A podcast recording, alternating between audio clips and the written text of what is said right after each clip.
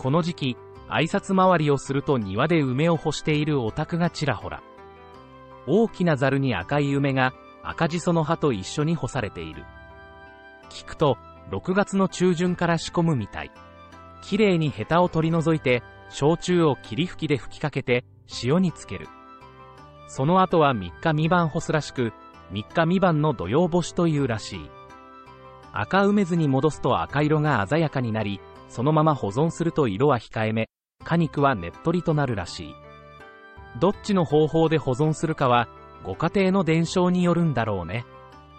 僕はどっちも好きだな。